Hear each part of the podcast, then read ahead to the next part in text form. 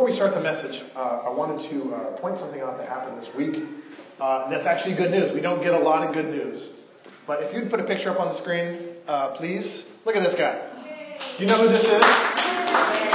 This is our own. Brian. Brian, would you stand up, brother? You don't have to come up, but just stand up. Stand up. So this is Brian Johnson. So, so you're probably wondering, it's like, why, why, is he, why is he up on the screen? Brian won Del Rio Employee of the Year. Oh, wow. Now, this is, now let me read this. This is a quote from the school. It said, He is the heart and soul of our school, and we are lucky to have him. Brian, brother, you are a credit to the gospel of Jesus Christ. Uh, your work ethic, your attitude, your service, and the fact that your peers recognize you. And you've been doing this job for how long now? 40 years. 40 years. If I do something, yeah, man has do, done a job for 40 years and still has an excellent spirit and a good attitude and being recognized, brother, it, it speaks volumes of you and the Lord in you. Amen. So we want to say congratulations, and we just want to let everyone know that we have a, uh, a rock star stud amongst us. So, Brian, you're awesome. And, and Brian and Arlene, uh, this ministry uh, help is really ran because you guys are here. You've done so much for the church. And not to make this about you this morning, but this popped up and we had to let everybody know and just say thank you to both of you for your, your hearts. So, all right, that is is is just just wonderful. But um, today is also our, our big Sunday, right? So our, our, our, kids are in here, right? So it's a, it's a full family environment. So we will. Um, a, I'll try not to speak too long for Miss Joe because Mark is back. So we've got a lot of things. We've got kids in here, so no one wants to hear me talk a lot. So we're going to dive into it. Uh, but our our topic we've called this First John the brilliance and the basics, which uh, the idea is is when we read through First John, there's so many ideas, but all of these ideas are fundamental to Christianity. So sometimes, uh, actually, a lot of times we get asked when you have new ideas, like, where do I start? How do I do this?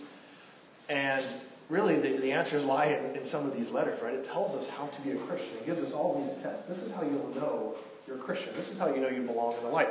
This is how you're walking in love. This is how it gives us all these wonderful tests, right? So we're going to continue uh, the thread from last week, uh, but we want you to be engaged. So if you have any questions, you can text that number. We will answer your questions. Uh, if you guys remember, Jared Heffley, he was one of our past elders. He used to always call this uh, "stump the chump." So you got a question? We want to put Trace and I on the spot because we don't get to like study and look up at the answer, right? So we, we read it and we answer it, and we'll do our best. You can do that as well. But uh, next up, I want to put another image on the board. Uh, a guy that's the exact opposite of Brian. Put this up here, please. Does anyone know who this guy is? Yeah, Ebenezer Scrooge, right? So he, uh, what uh, book did this come out of? Or movie? It's on the screen. I couldn't find an image without the title. Yeah, uh, A Christmas Carol, right? And uh, so this was uh, an old, old book, old, old, not like the Bible old, but you know, 1800s, right? 1840s. Uh, Charles Dickens, uh, not a novel, like a novella, right? Like a smaller, like enough to read and keep you entertained.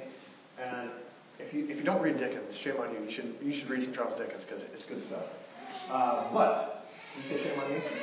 No shame. Okay. There's no condemnation in Christ Jesus. We don't read it.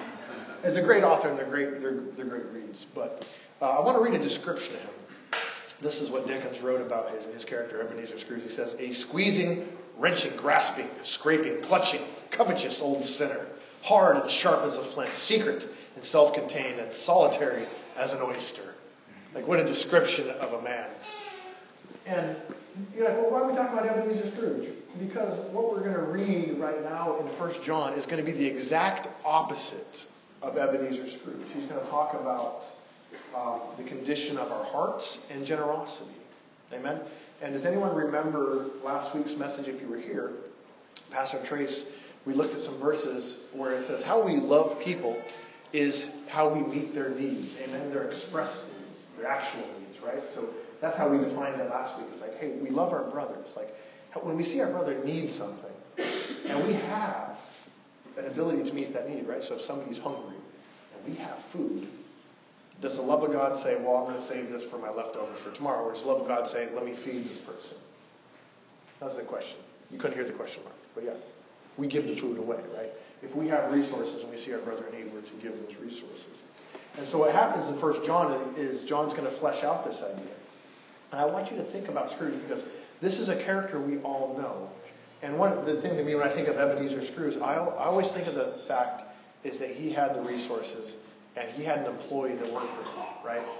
That couldn't pay the bills, that couldn't put food on the table, and that family that couldn't. Remember Tiny Tim, right? I mean, how do you forget these things, right? And this image of them just being grateful over the small, like Cornish game hen, right? And the fact that they have a guy here that just hides money away, and he could have been generous. They couldn't heat their house. Like these are just such great images. And, I, and you can't help but reflect that this is what John is getting after. It's like, don't be Ebenezer Scrooge, right? Like, this is not the love of God. A matter of fact, the more we partake like Ebony, the more we become like him. We get harder and harder to part. But let's read our text for today. This is found in 1 John 3.19. And as you, you flip there, it's going to be up on the screen. Uh, let us pray, and you can flip there, and I'll pray really quick, and we'll dive into the words. Heavenly Father, Again, we stand before you humbled, uh, stand before your word, the, the word of truth, Father, the, means by which you've uh, revealed yourself and your will to us, Father, through your word and your spirit. So we pray today, Father, that you would give us ears to hear and eyes to see what your spirit is speaking to this church this morning. Father, would you give us the grace and the boldness to change and make changes as required as we study this? We thank you for this. In Jesus' name, amen.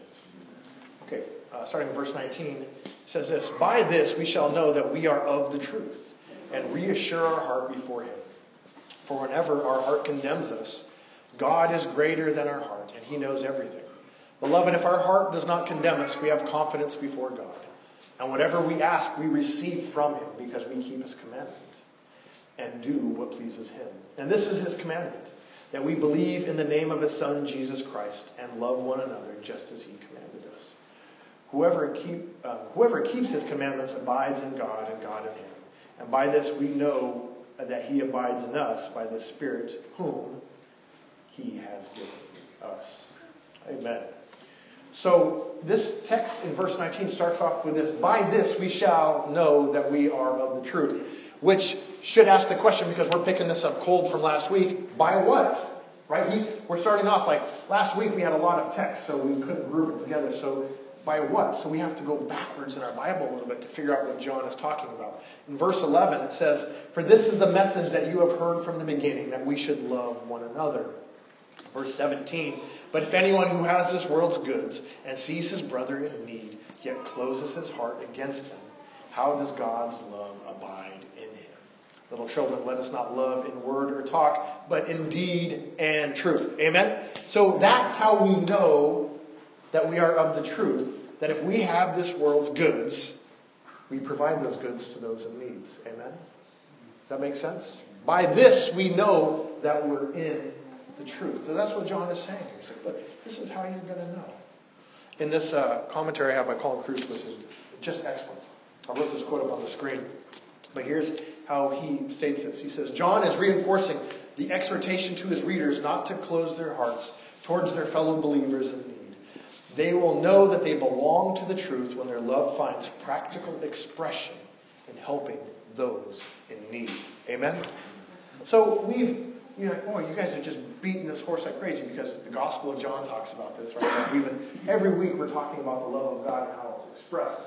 But again, this is brilliance in the basics, right? So if we're going to put anything into your head, is that love is the foundation on which this whole thing is built. The gospel is built on love. The Bible says that God is love. That's right. You could have said light. You could have said anything. You said love. So thank you very much for that. Didn't make it weird for me, right? Yeah, God is love. It's the essence of who He is. And love isn't just this feeling I get like, oh, Audrey batted her eyes at me. I love her. well, yeah, we, we, we do call that love, but it's so much more than that. Love, there's a John Mayer song called Love is a Verb. It's a good song. John Mayer's a good artist. I do. And it is because what is a verb in our language? Verb uh, states what? It's an action, right? So love is action.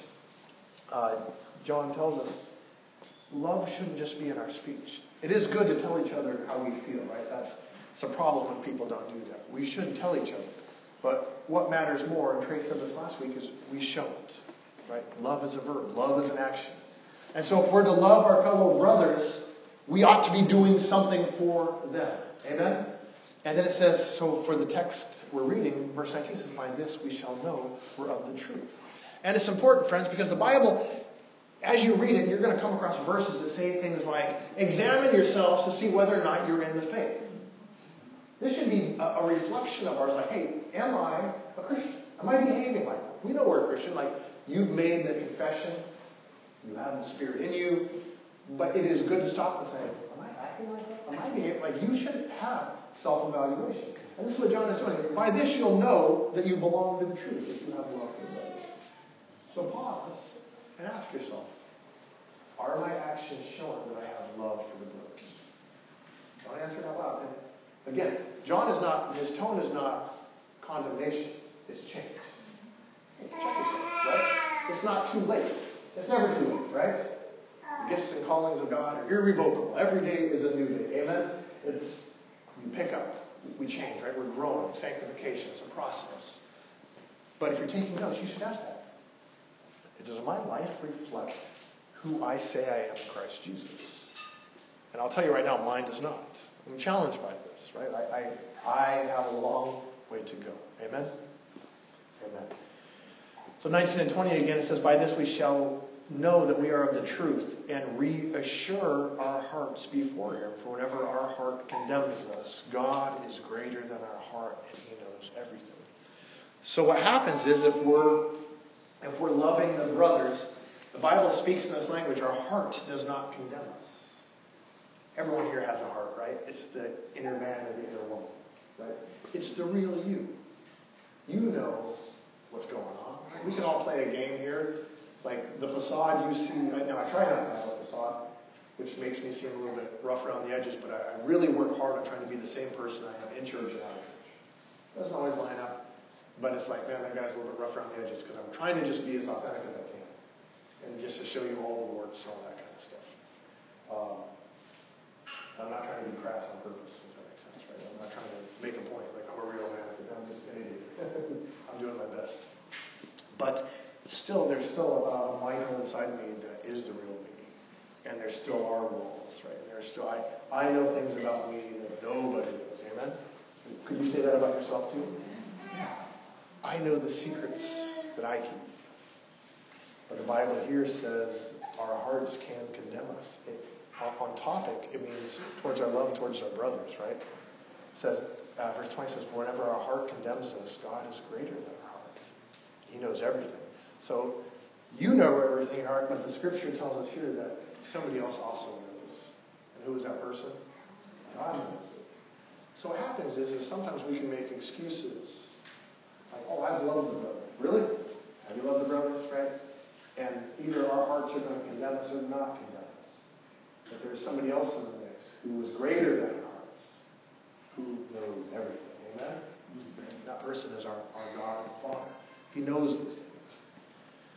He's the one that created that heart. Amen. His spirit dwells in us, in our heart. He's God has read all of your mail, right? The Bible says there's nothing that is hidden from his sight. Everything. God knows you so well. The Bible uses this language that is so beautiful. It says he knows when you lie down and go to sleep. He knows when you rise up in the morning. Right? He says he knows the number of hairs on your head. He knows everything about you. He knows the pains and. He knows the bruises. He knows how people have wounded you, spoken against you. He knows the opportunities that you've lost or taken. And it seems like, boy, that's scary because as, as a human, we want to hide these things. There's certain things about me I don't. Even like to think about or talk about. Like uh, my kids now call it cringe moments. Have you guys ever heard of this? Oh, that's cringe. Like, you don't want to think about. Yes, Luke's on board with cringe moments. You have, you're not old enough to have had enough of them, but you will do some things, my man, as we all do. Uh, but anyways, the point is, is God looks at that, and when we talk in the context of loving our brothers, we I, I don't know about you, but my heart is condemned. Amen. And reading from Kruse, I want to read. It's not on the screen because it's a little more wordy.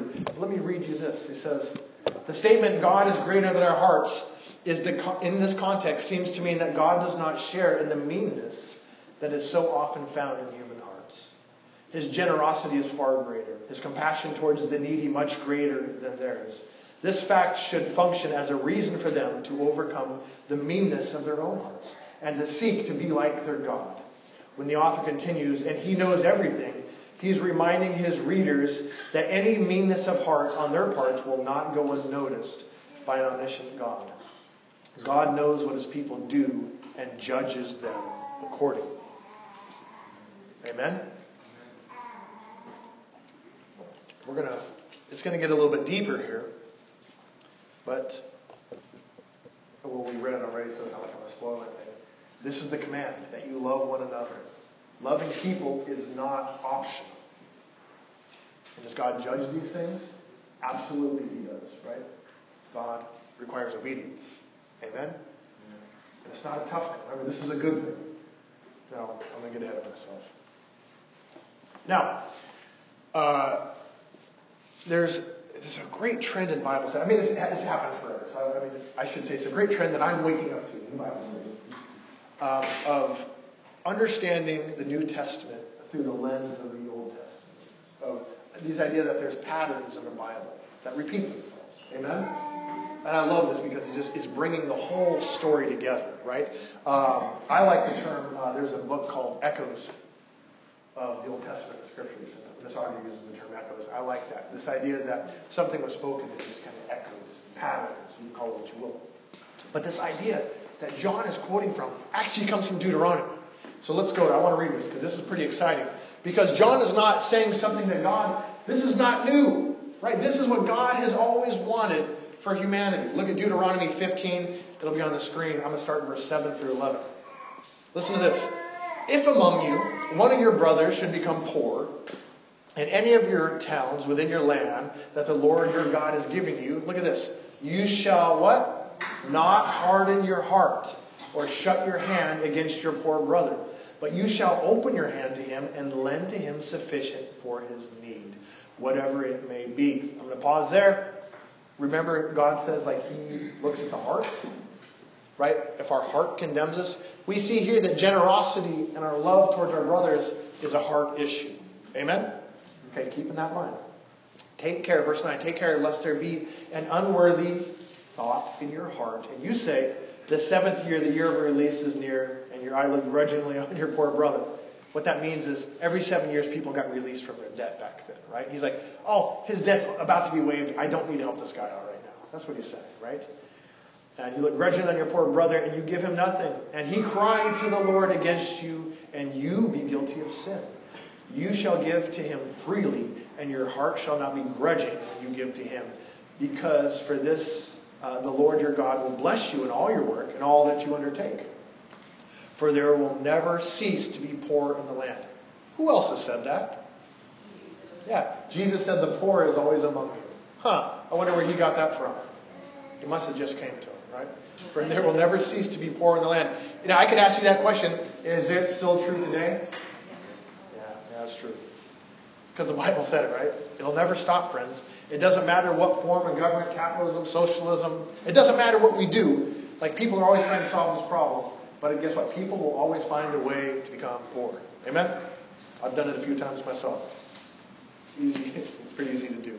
He says, Therefore I command you, you shall open wide your hand to your brother, to the needy, and to the poor in your land. Amen? So can you see how this is this is what John is saying? Right? Like, hey, if your heart condemns us, like this you will know that you're in the truth. Because you love the brothers with your material goods. Right? You've met their need. And it says, if you've done this, our heart will not condemn us before God. It says, if you haven't done it, then our hearts condemn us. The Bible says God is greater than our hearts, and He knows all things. Deuteronomy is saying God gives the command, right? He's, he's giving this through Moses. The Ten Commandments have just happened at this point in Deuteronomy, right? We worship the calf, and God, Moses, you know, comes back down, breaks the tablets, and he starts all over again. He gives them the commands, and he starts unveiling the law. And this is one of the first things God says. You're going to love your brother. You're going to meet the needs. You see poor people, you have to help them out. Amen? Because the Bible says God knows. Right? He knows when that poor man cries out. Okay. Um, as a side note, this is free. It's so good. Uh, I heard this a scholar, his name was uh, Dr. Heiser, Dr. Michael Heiser. He, he says, um, he says he always encourages young believers to read the Bible like fiction. He said it's not fiction, but if we're reading a book, and what happens on page 10 will matter on page 200, right? In a fiction book, right? Like we have character development, and the author is setting up all these things, right? Uh, does anyone here like to read fiction? I love fiction. I just love reading fiction. And if you've missed what's on page 10, if you could you grab Stephen King's best work, 112263? It's a great book. Uh, let's say Dickens or Christmas. Let's, let's use something a little more sanctified. Uh, we're reading uh, Christmas. And I open up the book and I just start in the middle. Do you think I'm going to understand everything that happens in the last half? I might get the idea, but I'm going to miss an awful lot. And so his, his advice to read the scripture like fiction, not because it's false, is but it all matters. Read your Old Testament. Some of it's going to be hard to understand, but get a working knowledge of it. So when you read these ideas in the New Testament, you're like, oh, this is Jesus and these guys aren't pulling this out of thin air. This is what God has always been about. And it helps you reconcile. It's like one of the objections to Christianity is like, well, the God in the Old Testament seems a lot different than the God in the New Testament. Have you ever heard that before? Have you ever thought that before? And then you realize Oh, it's the same guy. It's us. We're the problem, right? You start getting these big pictures. Okay. Free advice. Now, uh, picking back up in verse 22, um, and this is what I want to spend the rest of our time talking about here. This is wild. It says, Whatever we ask, we receive from him because we keep his commandments and do what pleases him. And this is commandment that we that we believe in the name of the Son Jesus Christ, we love one another just as He has commanded us. Whoever keeps His commandments abides in God, and God in him. And by this we know that He abides in us by the Spirit whom He has given us. So I really want to talk about this wild verse in 22. It says, "Whatever we ask for, we get." This sounds great. This is the verse you've been looking. It's like, hey, is there somewhere in the Bible where it says God is obligated to do whatever I ask? Oh, we just found it, right? Let's get stupid and make some money right now, right? Let's figure this out. And look, this verse is abused, and I want to unpack this because there is a way where you partner with God and He answers your prayer. Not even that sounds like. It feels weird saying, right? But it it means something, right? Gonna, we want to unpack this idea. And whatever we ask, we receive from Him because we keep His commandments and do whatever pleases Him. Okay, so we should pause but this looks like a conditional statement, right? God says, I have access to answered prayers if I do two things. If I keep his command and I do what pleases him. Right? Okay. This is this is wonderful. Okay, so we have to ask, what are his commandments? I wonder, do I have a, a, yeah, okay, that's what I have. Do I have it out of order back there, Chris? I want to make sure I don't ruin it. Um, but his commandment says his commandment is that we believe on the name of his son, Jesus Christ, and love one another just as he has commanded us. So, okay, the commandment is is to believe and love. Right? Can you see that? Sometimes the Bible speaks in riddles and parables, and sometimes it lays it out. John does us a favor. Because answered prayer is very serious. He's like, let me give you the equation. He says to obey the commandments and to believe on Jesus Christ. Right? To have faith and obey. Do you see that? So now he also had another thing. He says we have to please him. Now I'm wondering. Uh, oh, oh, wait a second. We have to understand how to please him. Ephesians 5:10 says, "And try to discern what is pleasing to the Lord." So this becomes a little more challenging because we have.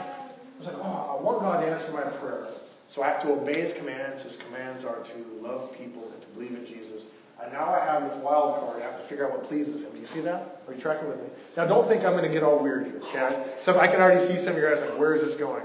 Like, Mike just gave me the equation to answer prayer. Like, you know I'm setting you up for a fall here, right?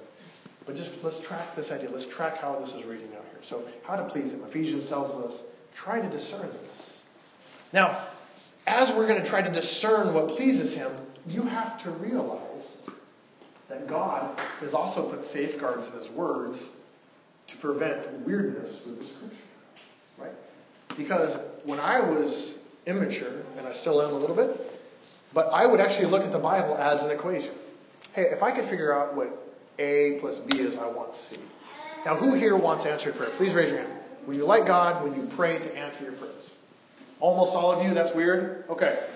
But let's just, you would think it would be 100%. I don't know. Well, you don't have to pay attention. If, if you're ones that don't care, maybe this doesn't matter. But if I see something that says this is how you get your prayers answered, I'm very interested in finding out what that is on a personal level as a Christian. I just want to know, right? If you told me, like, I remember when I was in the Air Force, and, and you know, the goal was, I don't know why it's kind of abstract, but it's like, I want to make a 100000 That's, that's what I thought when I got out of the Air Force. You know what seems like a comfortable living? Uh, this is the 90s, right? It's like, man, it'd be really awesome to make 100000 So you try to figure out, so how do I make $100,000 a year? Like, somebody give me the equation. Somebody give me the formula. Some people say it's college. Some people say you got to start a business. Some people, you got to go into sales. If you all have gone down this route, like, how do I, I want to see how do I get there. Okay. So, John seems to be telling us that. Obey and please God. But the safeguards are Hebrews 11:6. It says, "And without faith it is impossible to please Him." Okay. Uh, whoever would draw near to God must believe that He exists and reward those who seek Him. Amen. Oh, you know what, Chris? Do I have it backwards back there? are we going in order?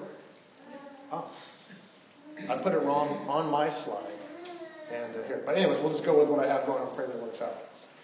Another safeguard, Hebrews 13, 16. Uh, do not neglect to do good and share with what you have. You know what? I, am out of, uh, guys, I apologize here.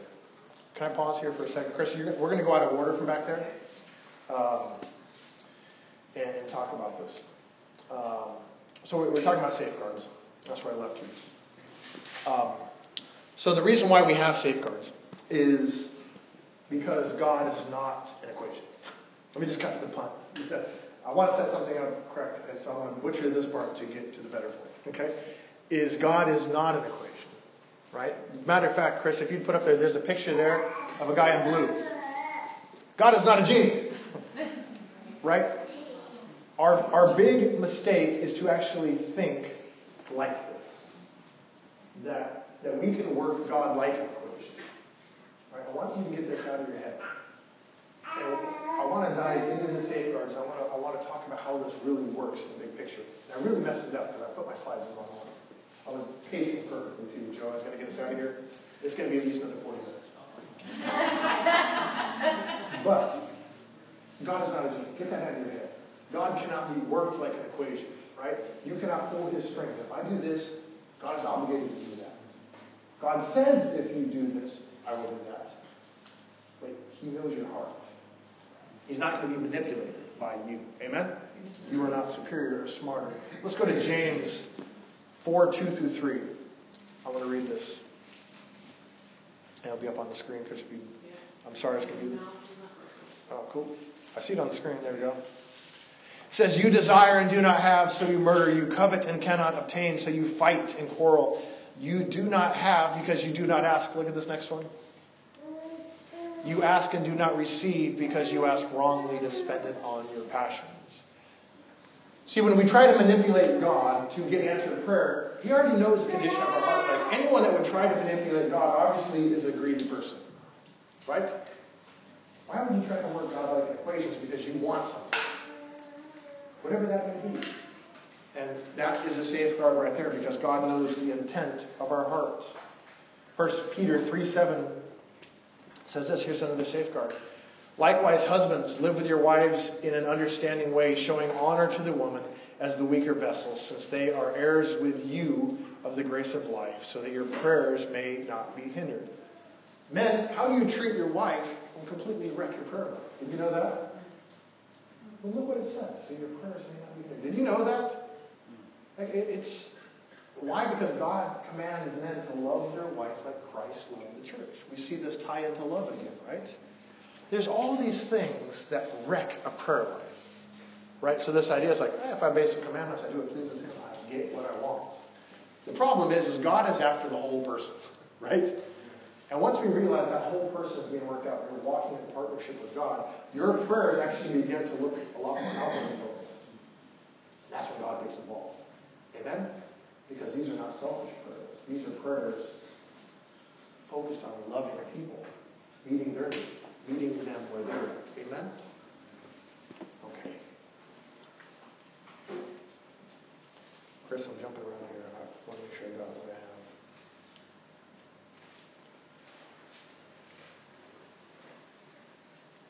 have. 1 John 5:14 says this, and this is the confidence that we have towards him, that if we ask anything according to his will, he hears us. So here's another safeguard. It has to be according to his will. Okay. Boy, that's the big stickler, right? it's like, oh great, that's his God's big red letter stamp. And the big question that trips up Christians is uh, with answering prayer, because uh, we all know the scripture. It's like, well, I, I hear so many people say, well, God, I don't know if this is your will. Right? And they pray.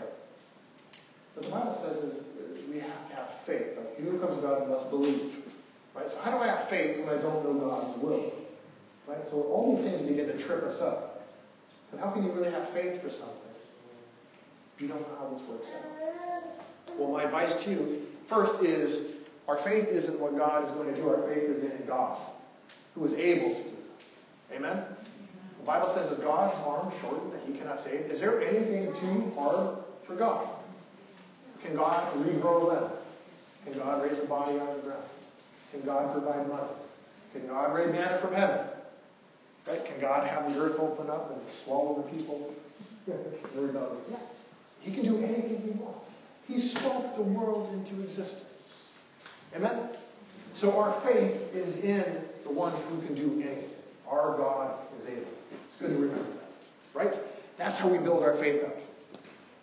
And to me, is we bring our requests before Him. Now, we have to start thinking that this is how I view the Bible. You can disagree with me, but I think God's will is expressed through His Word. I can learn an awful lot about God's will by reading this. Now, I may not know if God wants me to move to Dallas. That's not in the Bible. Michael, move thyself to Dallas, right? It doesn't say that. So there are things I have to get through prayer and all these kind of things. But for the most of my daily challenges, I can understand God's will here. Now, was Jesus the express image of God's will? Did Jesus do what God commanded him to do? So when Jesus walked the face of this earth, I can get a good idea of what God wants for humanity by looking at our Savior. Amen? Matter of fact, He is the benchmark for us. So this is how I think about it. Again, you can disagree. But does God uh, heal people? I say absolutely because I look at what Jesus does. The scripture tells us in James, it says, Is anyone sick? Let him call for the, let him go to the elders of the church, and they will pray. And the prayer of faith will what?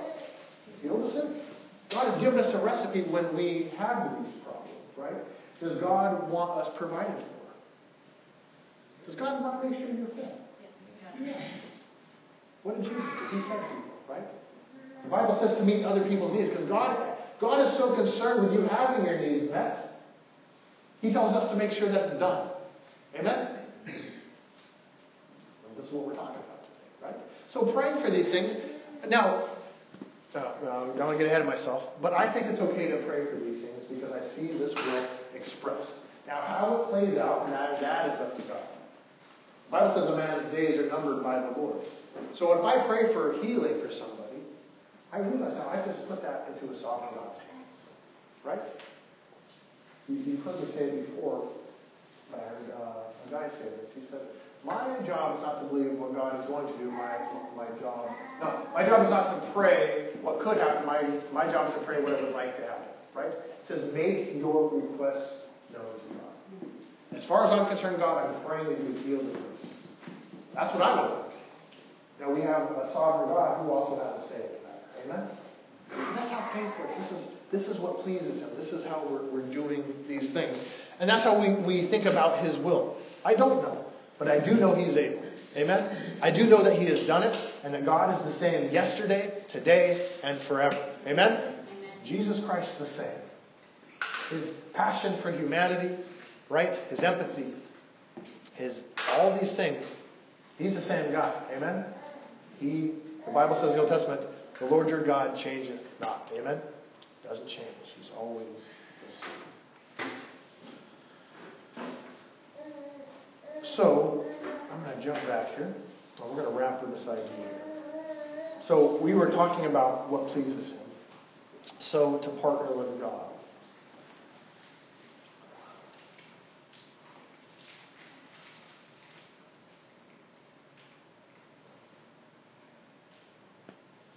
Hebrews 11:6 again. Says, "Without faith, it is impossible to please Him." So here's the first area to please Him: faith. Amen. So the commandments are to believe the Lord Jesus Christ and His and to please God. Scripture tells us the first thing is faith is just absolutely necessary. Without faith, it is impossible to please Him. Hebrews 13:16 says this. Do not neglect to do good and share what you have, for such sacrifices are pleasing to God. So, being generous with humanity is pleasing to God. Now, this is going to get really weird. The commandment was to believe on Jesus and to love people. Do you see that? And he says to have answered prayers, we have to please him. To please God is we have to believe and love people. You see that the two of the same things? That the commandments and to please Him are the same exact things? Again, First John tells us the key to answering prayer is obey the commandments and please Him. First John tells us what the commandments are believe in the Lord Jesus Christ, faith, and love people. We read in Hebrews that what pleases God is faith and meeting the needs. Pleasing and the commandments are the same things. Okay, are you guys seeing this? Okay, it's the same thing. So what pleases God is obeying His commandments. You see that? It's obedience. You know the secret to answered prayer? Obedience. That's what God wants. Obey. And His commandments aren't burdens. They're, they're here for us as Christians. We're not living in the old covenant like we have all these wild things we have to do. Here's the commandment love people. You self sacrifice. You share the gospel. You be honest. Do all things as unto the Lord. These are good things. The commandments here for our embetterment and the embetterment of our society and our people. Amen? Obey the gospel. Be saved. If you do that, the Bible says that whatever you pray, God will do. Well, that's wild. What an idea. Because if you're living your life like that, that is not a selfish life. That is not a me centered life where you're praying, Lord, give me, bless me, heal me, provide for me, give me more stuff. You know, the Bible says there's things that are never satisfied, like the leech, right? The grave. More, more. This kind of person says, bless, heal, help, protect, show them, forgive them. That's what a Christian is. They pour out. They don't reserve up, they pour out. Obedience. Right? We don't build bigger barns, right? We give more. That, and you well, how does faith work then? Well, faith says, as I give out, I'm trusting God to keep replenishing. Amen? God doesn't give you before you've already given. Right? You give and then He gives. That's caveat. Because that's why faith is concerned. I trust you, God. I don't know. I, I see a need. I, I want to give something to the church, or I want to buy this family groceries this month. And boy, I'm going to be $100 upside down if I do this. I don't see how this works out. What does faith say? Well, God, you said I, I see a need, and I'm going to meet this need right now. I, I know you'll figure it out. Amen? And not doing it because I want to pull God's strings like a genie in a puppet. That's where your heart's wrong. And then you're going to find yourself broken at 100 bucks. I'm doing this because I love this person like Jesus loves him. And I see a need. And when Jesus saw a need, what did Jesus do? He met the need. He fed. He healed. He loved. He admonished. He corrected. Right? These are all needs. I need to be corrected. I need to be admonished. Right? Whatever this thing looks like.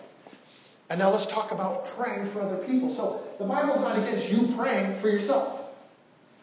We know this. But I would actually argue that most of your prayers should be outward focused. And I think we see this model in the Bible. There's weird things that happen that just make no sense. So you guys remember a guy named the Apostle Paul. And we know this guy. Paul says he was a Pharisee of Pharisees. He was, he was the, the real man's Jewish guy, right? A Jew through and through. He was very high up in the system.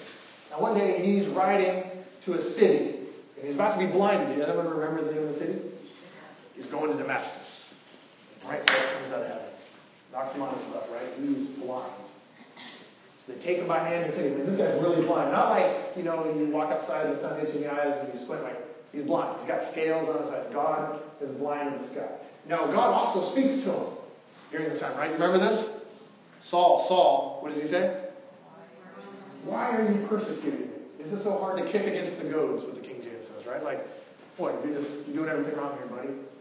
So Paul gets taken into the city. And God has a plan for Paul, but God decides to use, God is already speaking to Paul, but he decides to speak to somebody to go talk to Paul.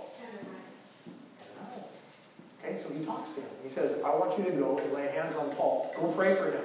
and he would receive a sight. You guys remember the story? Now you have to think to yourself, God, Jesus, you're already speaking to Paul. You can do anything. Why are you involving this guy? Why does this guy have to go down there and talk to Paul? Why does this guy have to go pray? Do you see how God uses people? Not in a bad way like, like we use people. God uses people. We are actively involved in this plan. Friends, God wants you actively praying for people. Actively. What if that guy told God, no, I'm not going to pray for Paul? Because he kind of said that, right? Like, hey, this guy's murdering Christians. You want to be sure I got the right guy. And God tells him what the plan is. But God didn't need to do that. Right? And you think, it's like, well, what do my prayers do? Friends, God doesn't need us, but his desire is to use us. He made us for this purpose. The reason when you you know we get saved and we don't get raptured up is because God has plans for you here, and they involve other people, not you. You're good, you're saved, right? Now God has to work out your sanctification. But the church exists for the sole purpose of people that don't belong to it. Right? This is great, but we, we're here for the people that are outside these walls. A dying humanity. And they don't know. They don't know what they don't know. And the Bible says that Satan has blinded their minds. Now the Bible says we're in the light. This is how we know we're in the light. Now you imagine a community that truly sacrificially loves one another doesn't look a lot different to the outsider. Now people in America right now, they look into the church, they see a lot of fighting, they see a lot of politics, right? I mean, all these things you see, it's like whatever we think about the church. It is a church divided even amongst our denominations, right? We got the free will guys, we got the sovereign guys, we got the charismatic guys, we got the, you know, the spirit doesn't do anything guys, and we are so divided.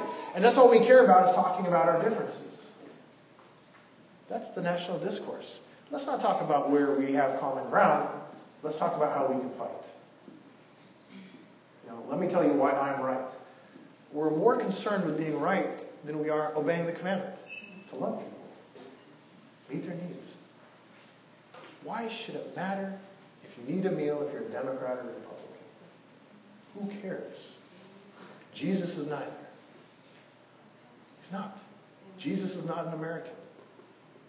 He's not Russian. He's not, you know I mean? He's the king of the world. He's the creator of all of us. Uh, there's a song from the 90s, and it and, it's, and the guy's singing about uh, racial problems. Back in the 90s. You guys remember the band Creed? I can tell you it is. And the song is called One, but at the very end he says, at the very end we all meet our Maker together. We all go to the same place, right? Final different destination, but we're, we're all going into the ground. And the great lie Satan has told us is these divisions. The Bible says there's seven, six things the Lord hates, seven things that are an abomination to him, and one of them is those who sow discord among their brethren. See, it's our hatred that stops us from loving. Last week or two weeks ago, that was last week, Trace talked about Cain, right? Because the scripture talked about don't be like Cain who killed his brother. Like we to be like Jesus, like the one who died. Not the murderer, but the one who died. That's our way. Boy, I think it's awfully hard. but I hope you're seeing this. Because this is how we assure our hearts before Him. So our hearts don't condemn us. So I can walk in partnership with God as His eyes, His feet, and His hands and my prayers get answered because I'm going after the humanity Jesus was after. Right? That's how you get answered prayer. It's like, I'm being you on this earth. Right? I see the need and I'm trying to meet it. And it's like, oh, Lord, would you do this for this person? And you have a sovereign God up there say, yeah. Like Jesus, I am willing. Amen? It's not on the screen, but I just want to remind you of the scripture. In John 14, 15, Jesus says, If you love me, keep my commandments. Right. So, what's the basic we're going to learn here today? Is that obeying the commandments is the foundation of Christianity. That it is not a cheap grace that we have been saved by. We've been saved for a purpose. The purpose is that we can now finally obey these commandments. We couldn't do it in the Old Testament because our hearts were too hard. The law was too heavy. Nobody could do this. The Bible says Jesus came. Galatians tells us that he, he just he, he did it. He fulfilled these things, right? He got rid of the penalty of the law. So we're not under this law anymore. But now we're under what is called the law of grace. And Jesus said, this is what this law looks like. Believe do that, you fulfill these things. Amen? Amen. Let's pray.